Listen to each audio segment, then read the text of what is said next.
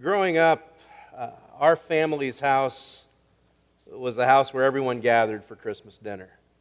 And on Christmas morning, I would see aunts and uncles and cousins that I, I might not otherwise see all year. And occasionally, my uncle Donnie would come down from New Lenox, just, just outside of, of, of Joliet, Illinois. And, and once in a while, Donnie would bring guests with him to our family Christmas dinner. Donnie and his family would host foreign exchange students.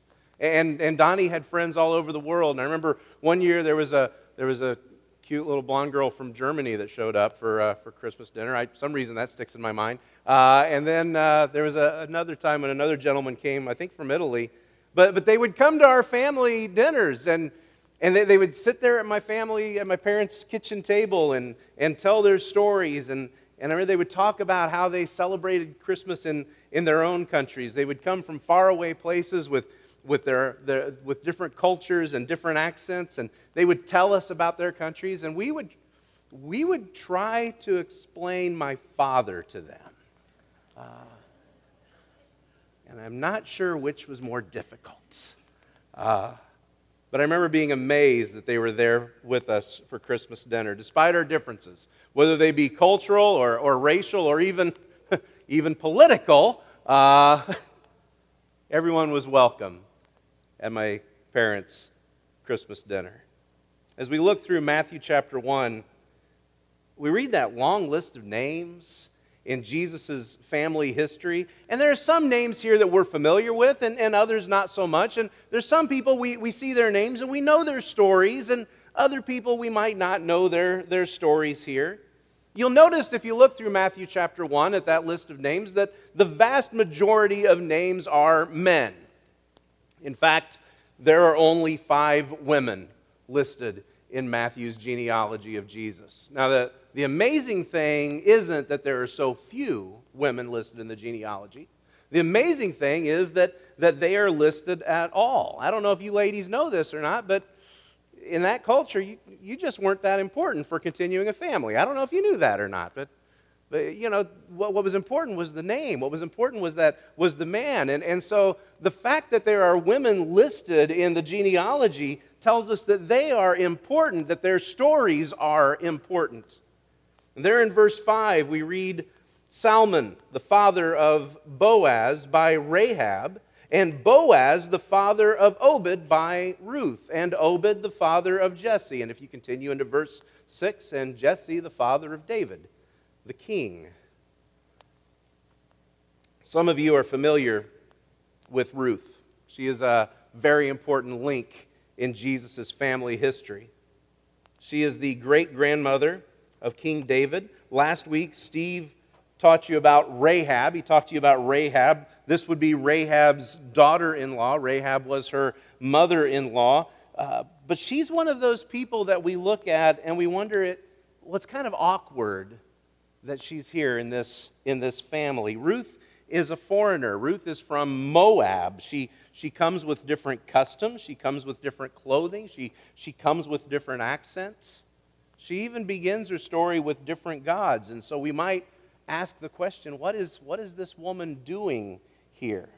But you know, Ruth's story is here for us. Ruth's story is here for everyone who has ever felt like an outsider, everyone who's ever felt like they didn't belong, everyone who's ever looked at the people around them and who they are and what they have and what their names are, and, everyone who's ever felt less than, like you just didn't matter. Ruth reminds us that God's family does not draw lines that tell us who's in and who's out. God's family does not draw lines. God's family opens doors. You see, God's family doesn't look like other families. And our hope doesn't look like the hope that this world offers. We're going to look at Ruth's story. If you want to turn back in your Old Testament to Ruth chapter 1, it's way, way back there in your Old Testaments. If in fact, if you want to use those blue Bibles in front of you, it's real easy to find in those blue Bibles. It's page 222. You can't miss it. The story of, of Ruth. If you're not familiar with it, Ruth is a sweet little love story. It's only four chapters long. It's a quick read. It's, it's just such a wonderful, beautiful story. You, you can kind of imagine little King David, little David being bounced on his father's knee or maybe his grandfather's knee, and they're, they're telling him the family history.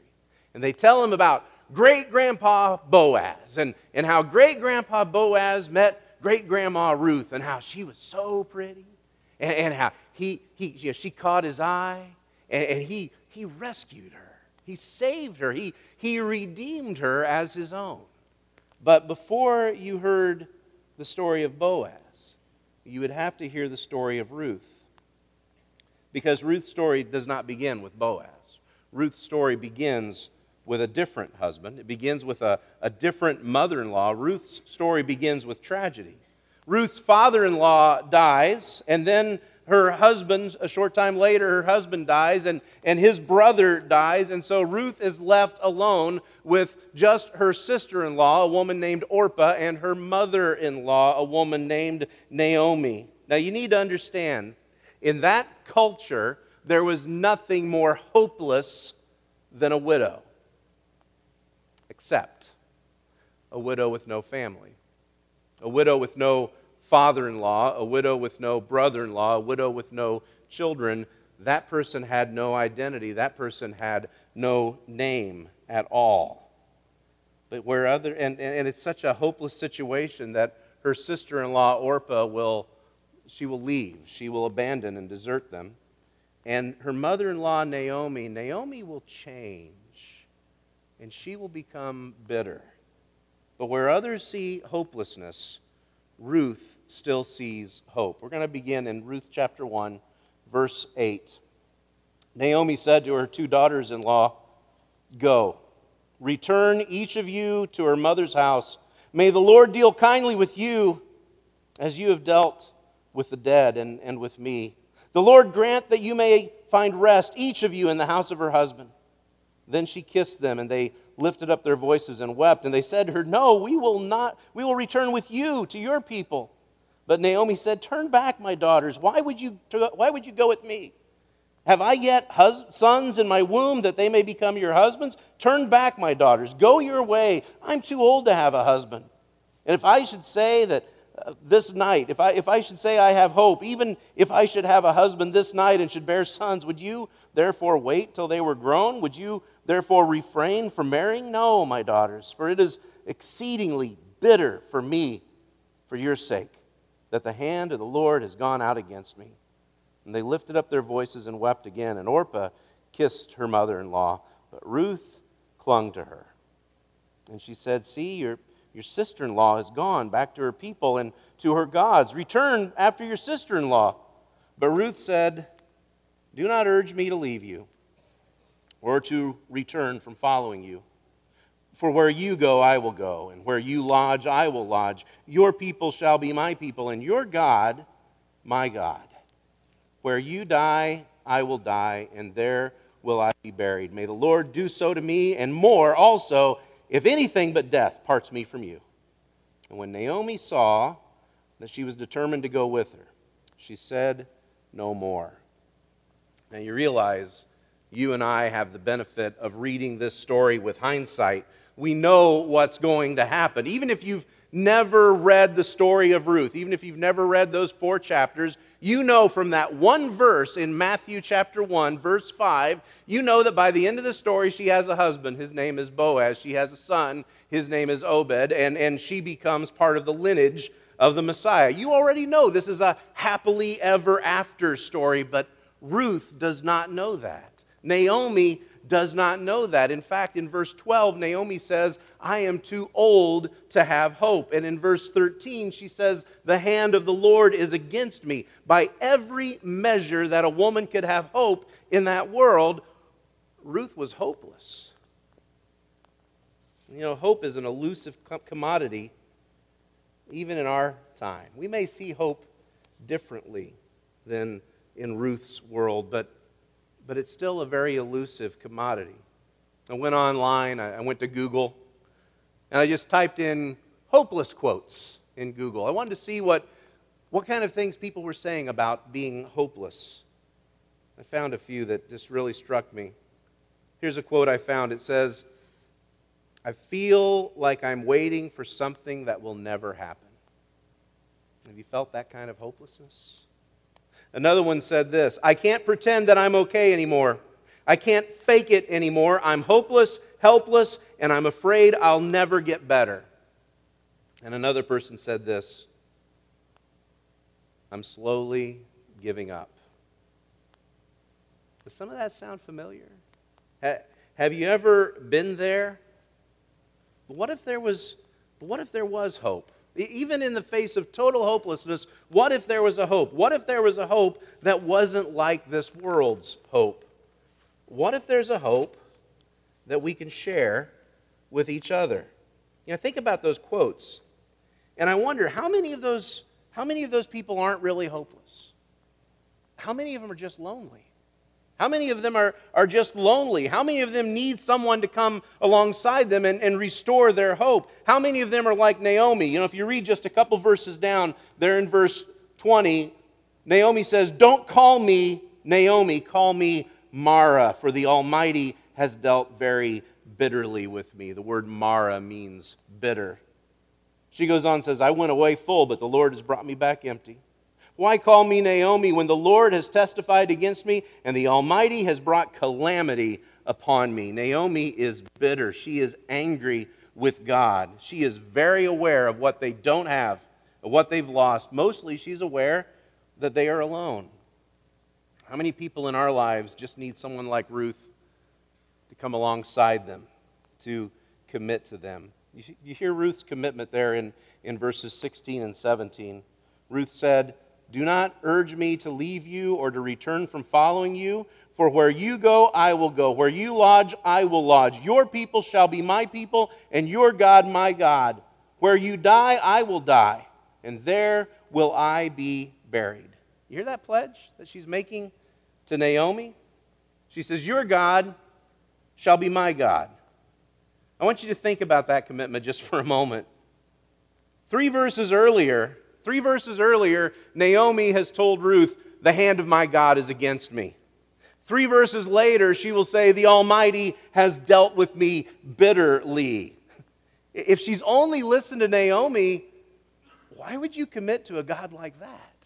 Why would you make that commitment? That's not the kind of God you want to commit to. I don't think it's so much about a commitment to God as it is a commitment to Naomi. I think she's saying to Naomi, You're valuable to me and I will never leave you. But I want you to hear what that pledge also does for Ruth herself. Again, verse 16 Do not urge me to leave you or return from following you, for where you go, I will go. Where you lodge, I will lodge. Your people shall be my people, and your God, my God. Where you die, I will die, and there will I be buried. She is saying, Nothing I have done up to this point has worked. Anything that I thought was hope to this point has been hopelessness. Nothing I have done up to this point has worked. Any hope I thought I have didn't work out. I have nothing to lose by throwing in with you. I think we've got I think we've got people in our lives on both sides of that pledge. And I think some of their names are probably on this wall. This prayer wall with the names of people that we desire to see saved, people in our lives that we want to come to salvation. I think some of their names are probably on that wall. I think we've got lonely people in our lives who are bitter, and they just need someone to come alongside and say, I'm not going to leave you. Other people may have left you, but I am not going to leave you. And I think we've got hopeless people in our lives who, who have nothing left to lose, and they just need someone to come alongside and say, Come with me. I know where you can find hope. Come with me. We'll do this together. And yeah, three chapters later, three chapters later, Ruth marries Boaz. At the end of the book, she has a son. She names him Obed. We already know from Matthew's account that she is in the line of the, the ancestors of Jesus, the Messiah.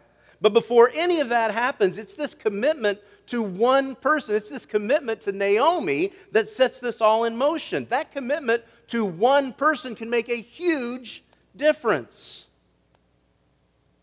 Could that one person be you?